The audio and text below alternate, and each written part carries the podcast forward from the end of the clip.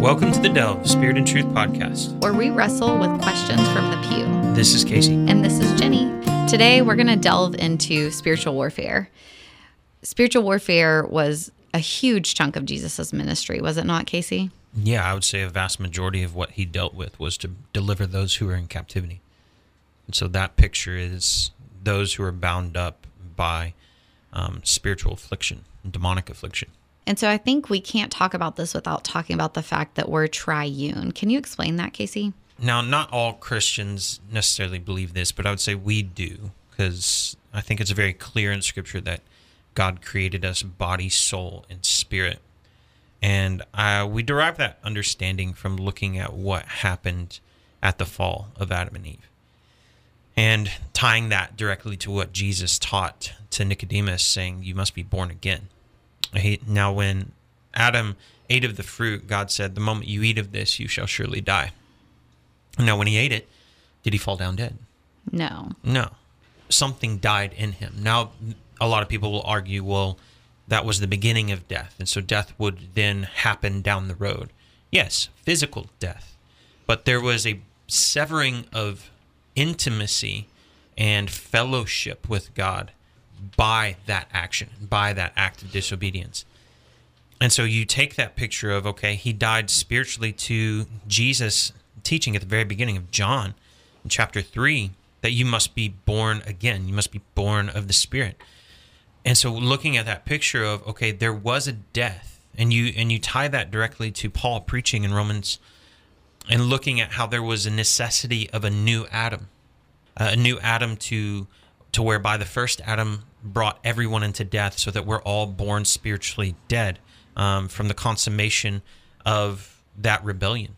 And so now we have this picture to where everyone after Adam's born spiritually dead, he as the patriarch of all humanity. And so now looking at us that we are born spiritually dead, now we need a new birth of life. So whenever we get saved, then our spirit becomes alive, is what you're saying. Yes, as soon as you place your faith in Christ, we are a new creation in Christ. And the Holy Spirit makes us alive and then comes to dwell in us. That being a spiritual life.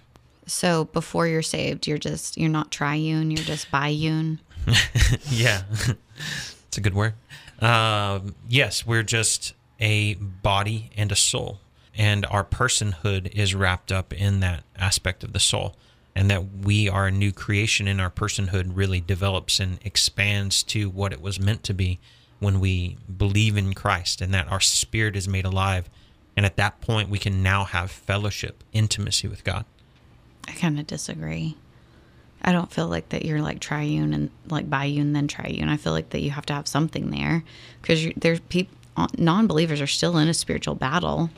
Yeah, you can you can have well. That's looking at that picture of um, when Adam ate of the fruit, he died. That doesn't mean that he can't communicate with God. It doesn't mean he can't interact spiritually. But what that means is that there is a severing of spiritual intimacy. There's a there's a there's a spiritual death that takes place. So the spirit died. It doesn't mean the soul can't communicate with God.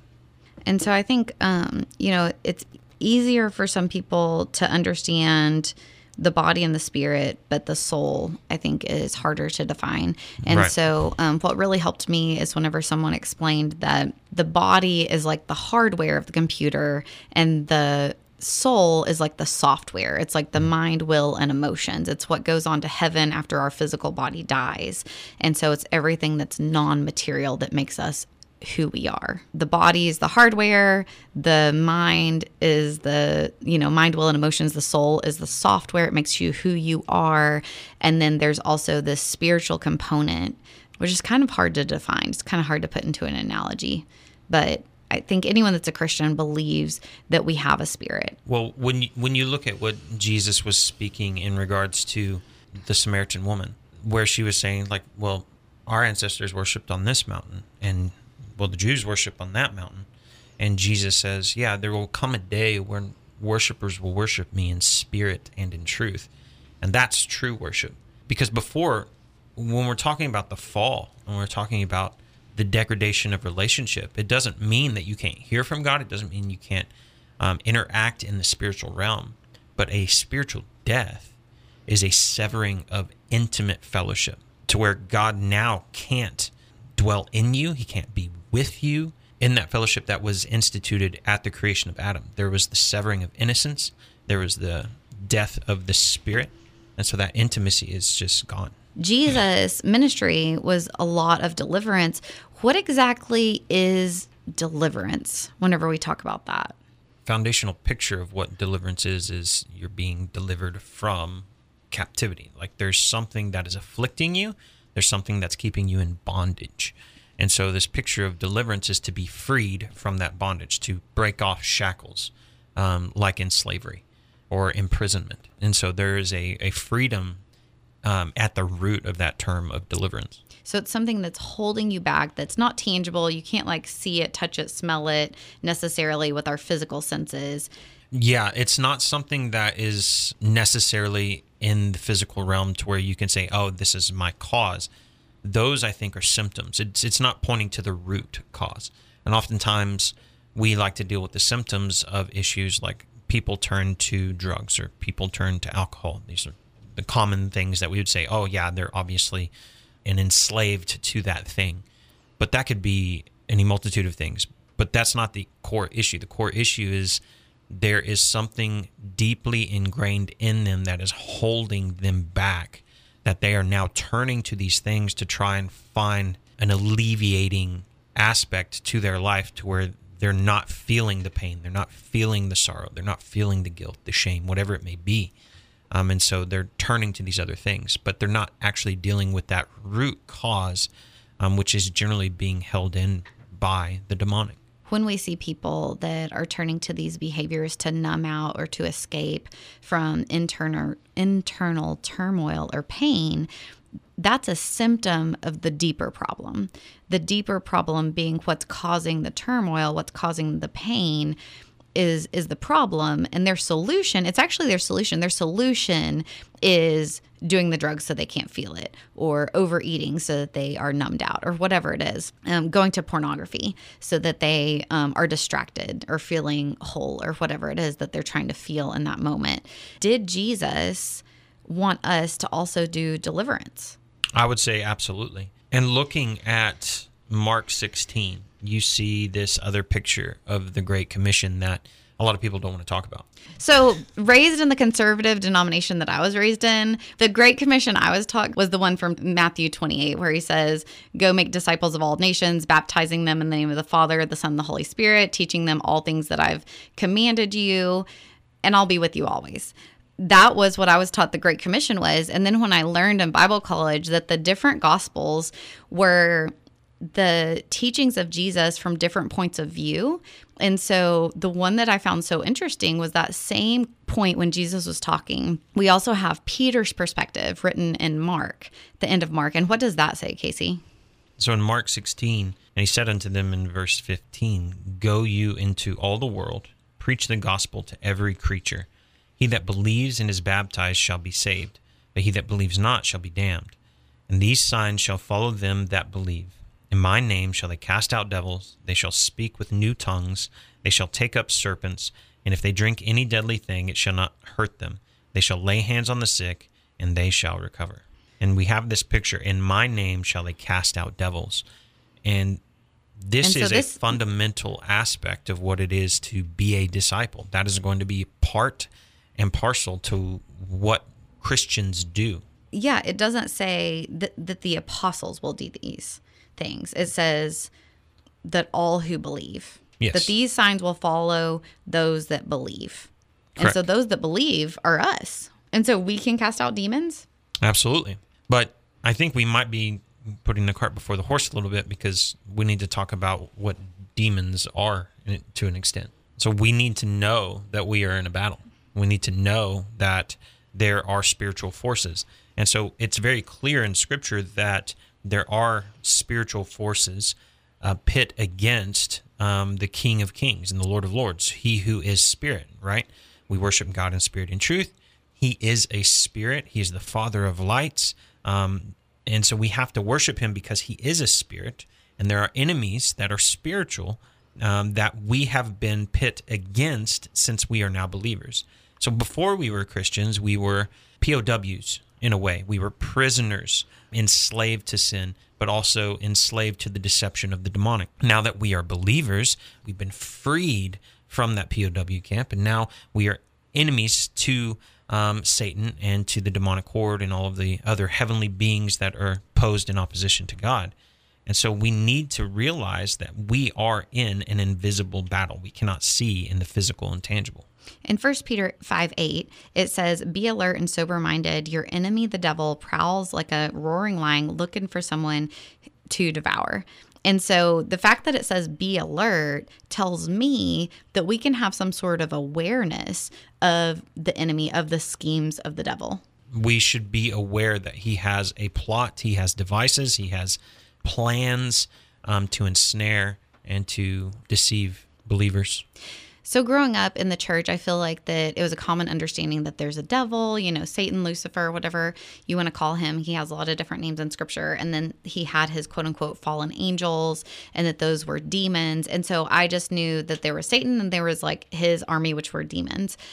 But the more that I studied scripture, one of the things that really stood out to me was in Ephesians 6. It says, We do not wrestle against flesh and blood. This is right between the famous um, put on your spiritual armor passage. It says, But we wrestle against rulers, against authorities, against cosmic powers over this present darkness, against spiritual forces of evil in heavenly places. If you notice, it doesn't lift off demons it lists off a whole list of different things that we are warring against. And just in the same way that in the Bible we have the Lord, we have the the Holy Spirit, we have God, we have Jesus, but then we also have archangels, we have Nephilim, we have seraphim, we have just regular angels. That there's different kind of what would you call these like hierarchies, Casey? So there is a sense of hierarchy that you see spiritually in the heavenly realm.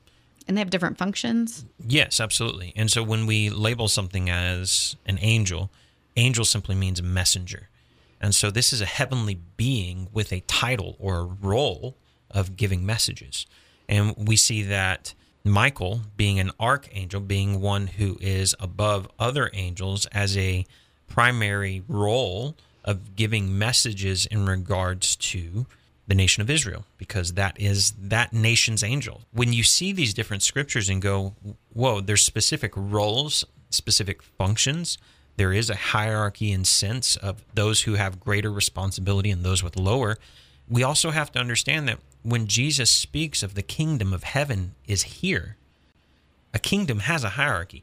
A kingdom has roles and responsibilities of those who are servants to a king and so they have different responsibilities, different jurisdictions, different roles that they play within that heavenly kingdom. I feel like a lot of times we think of opposites and we think like demons are the opposite of angels and that Lucifer is the opposite of God. That is a um, an Eastern philosophy type mentality to where it's evil versus good. But there is no such thing. That would polarize and make Satan on par with God. That would make him an, an opposing God and and that is not true. He is a created being, and the fact is that evil um, cannot um, be self-existent, and that's a whole nother conversation. But what what you see is that there's this picture of, of of, God being superior as the creator, and then He has all of His um, creation being um, subject to Him. But then there was a rebellion, and then there was those in that hierarchy that brought that same mentality of hierarchy to a separate kingdom that Satan is now ruler over. So for us to understand in like human terms, it would almost be like the military and how there's um, there's different ranks and different officers who are over different um, sets of people. So there's like the lowest, which I'm not very I don't know anything about the military. Yeah, bad analogy. You know, no, it's when you look at there are generals and then you have captains and you have majors and then you have lieutenants. And I know I didn't put any of those in the proper order because in different branches of the military, they're in different orders as well. But there is a hierarchy of authority, role, and responsibility. So basically, we have the same thing in the spiritual world for the fallen side and for the Lord's army. Correct. And one of the things that is pointed out in scriptures is this idea of principalities. In Daniel 10, it's this famous passage where Daniel was praying and fasting and and finally Michael gets to him and he says that the prince of the kingdom of Persia withstood me 21 days. And so he was talking about this prince of the kingdom of Persia. This is where we kind of get the understanding of like a principality. And so Persia was an actual geographical location. Right. And a principality would have rule over an actual geographical location. Yes, you would see that same spiritual lines of borders for, say, cities, nations, what have you, um, that there are heavenly beings or spiritual beings that have role and responsibility directly corresponding to those physical regions. And the same thing with Israel. Yes, you have Michael as the archangel over Israel. Right. And so that's scriptural as well. And so when you start understanding that there's different principalities, different spirits over different geographical locations and how it follows the like natural governing over a region, it just makes sense that like let's just say like Texas, Texas has its own governance. It's and so there's certain rulers, there's certain earthly rulers that are over this geographical region. There's certain laws over this geographical region. And so the heavenly would follow the same borders, basically. And so you think about Haiti. The nation of Haiti is famous for having a lot of witchcraft, a lot of voodoo, um, being very spiritually dark, and that people, many people report after coming back having um, felt the oppression, even getting crazy sick um, that didn't make sense from that area. And so, one of the things that I was taught that made a lot of sense is the more people given over to a certain spirit in any geographical la- location gives that spirit more power, right?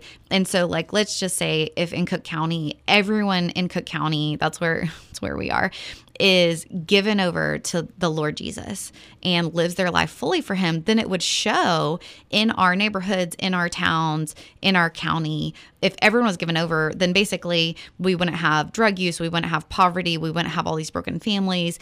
There would it would just be good. It would be how God intends it. But if it's the opposite is true, if, if everyone's given over to a spirit of perversity or a spirit of you know, alcoholism or whatever it is, then there would just be chaos in this geographical region. And so that ruling party that would be over that would would have a lot of authority here because everyone's under his thumb. Right. And and you can see that scriptural uh, perspective in Romans 6 verse 16. It's not just something that we observe in the natural here. Romans 6 says, Know you not that to whom you yield yourselves servants to obey, his servants you are to whom you obey whether of sin unto death or of obedience unto righteousness.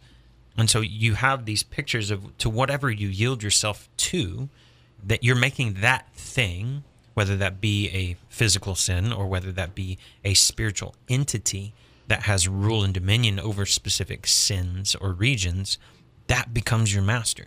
And that becomes the prevalent force in that region. And you can see it play out in the natural to where certain cities certain regions struggle or deal with specific sins. Like take San Francisco for example. You have homosexuality as a huge root of that city. It, that city is known by that. And so why is that? Well, people have given themselves over to specific sin, and so now there is a specific rule and perversion of spiritual entity that has authority in that region. And so, what is the function of evil spiritual beings? You see that the enemy comes to still, kill, and destroy. That this entire picture of, of what the enemy in opposition to God is, is to still, kill, and destroy those beings that were created in the image of God. And so that is uh, what you see play out in demonic affliction that comes against people. Right. And so the Lord is never behind stealing, killing, and destroying because it says in John 10 10 that I have come that you may have life and have it to the full. Um, I think too many times the Lord gets credit for what the enemy's doing, and the enemy doesn't get enough credit for what he's doing. Right. The good news is that Jesus has already won this battle. In Colossians 2:15 it says that Jesus having disarmed the powers and authorities made a public spectacle of them triumphing over them by the cross. Yes, that was the triumphal victory and the death knell in spiritual authority that was once held by Satan. He has been defeated. He who had the power over death um, has been usurped by the death and resurrection of Jesus, who now holds authority over death. It says in Romans 8 37 that in all these things we're more than conquerors through him who loves us. And so we are conquerors. In 1 John 4 4, it says, You, dear children, are from God, have overcome them, because the one who is in you is greater than the one who's in the world. And so we know that who's with us is greater than who's with the world. So, this entire picture of where we stand um, as believers, that we have been given a commission, a role to be a Christian, a Christian meaning a little Christ. And so we do what our Lord did on earth. And so we are to be imitators of Christ. And the big aspect of his ministry was deliverance. And so, how are we to enact that role? It's going back and looking at the reality of what Christ performed on the cross. He brought us victory over Satan, who once had power over death. He had authority over the demonic. He commissioned his disciples and his apostles to have authority over the demonic. And so now, too, because of the resurrection power of Christ, not by any measure or means of power or authority in and of ourselves. It is all because of Christ's authority and what he accomplished on the cross that we now have this role and responsibility to bring deliverance to those who are in captivity. And that deliverance comes through spiritual warfare with the demonic forces. Yeah, I think that it's important to talk about okay now that we know like that we're in a battle that there's good and that there is the the enemy that we're seated on the victorious side that jesus has conquered but what does that actually look like in someone's life? And i would say that that what happens is many times in this western world we don't have a mindset of spiritual warfare. We have very a clinical mindset a very um, tangible black and white what we can you know touch feel see sense with our senses and that we don't understand that a lot of the compulsions, a lot of the inner battles, the um, intense emotions that we feel that are driving us, the thoughts that we think that might be painful or dark or hopeless are not from the Lord. And so the Bible actually gives us quite a bit of instruction in this spiritual warfare. And so let's talk about taking thoughts captive. So in 2 Corinthians 10 3 through 6, we see for though we walk in the flesh, we do not war according to the flesh. For the weapons of our warfare are not carnal or fleshly, earthly, but mighty in God for pulling down strongholds, casting down arguments and every high thing that exalts itself against the knowledge of God, bringing every thought into captivity to the obedience of Christ, and being ready to punish all disobedience when your obedience is fulfilled. So you see this aspect of our battle not being against flesh and blood. It is not carnal, it's not earthly, but it's spiritual. And we see first and foremost that this battle takes place in the mind, to tearing down those thoughts that exalt themselves in disobedience to Christ. Yeah, so it says pulling down strongholds. So what are strongholds, Casey? Well, just think of like a fortification or a castle. That would be a stronghold. So it's a place in which a thought or belief system that has exalted itself against righteousness has taken up root Right. And so an example would be, um, you know, Second Timothy, it talks about how we're not given a spirit of fear, but power, love, and a sound mind. So we know that there's a spirit of fear. And so you think of people that have a stronghold of a spirit of fear. You think people that are very fearful, have a lot of anxiety, are always thinking worst case scenario. It's the opposite of love in First Corinthians. Sky is falling. In First Corinthians 13, that talks about love hopes the best, right? So you have this stronghold, but then it also talks about casting down arguments. Why are arguments important? Well, when you look at what hold holds as a foundation to these strongholds is our belief system. And so we have to tear down these lies that we have built up and these arguments for why we should be fearful, for example. Well, this could happen. So I, I need to be ready. I need to be prepared. But that's always hoping the worst and not hoping the best. And so that's in opposition to love, right? Lo- perfect love casts out fear. And so we're, we're looking at how do we bring arguments to tear down beliefs that have given a, a place to land um, for these demonic forces.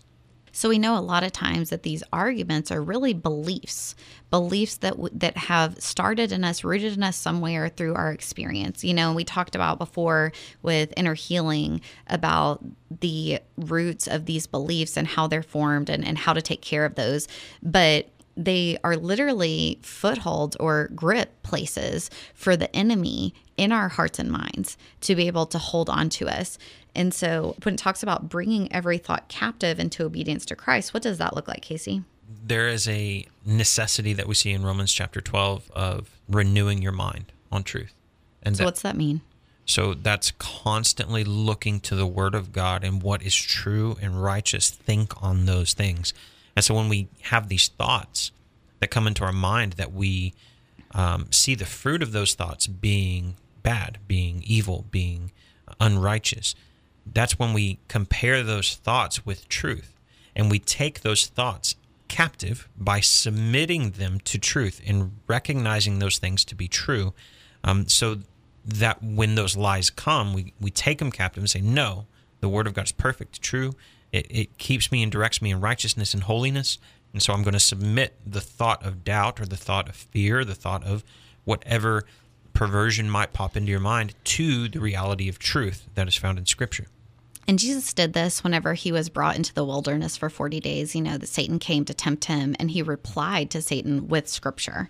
And so, whenever Satan said, Do this, Jesus replied, quoting scripture, which is actually a strategy that when I first started learning about warfare, started doing, I really struggled with anxiety. And so, I went to Philippians 4 6 and I memorized it. And my paraphrase version was, Don't worry about anything, pray about everything, and the peace of God will guard your hearts. And so um, I quoted that scripture to myself so many times, anytime I would recognize that there was anxiety in my heart. And now, actually, I don't struggle with anxiety at all. And I think it was peeling of the onion. It was a lot of different layers that had to come off for that to happen. But that's where I started was with quoting scripture. So we must first know scripture and then we can use it against the enemy. But it's not just scripture, it's also knowing the nature of God, knowing what he's like. Mm-hmm. Yeah, when you look at so many believers um, cling to the Word of God as we should, but we treat the Word of God oftentimes as God.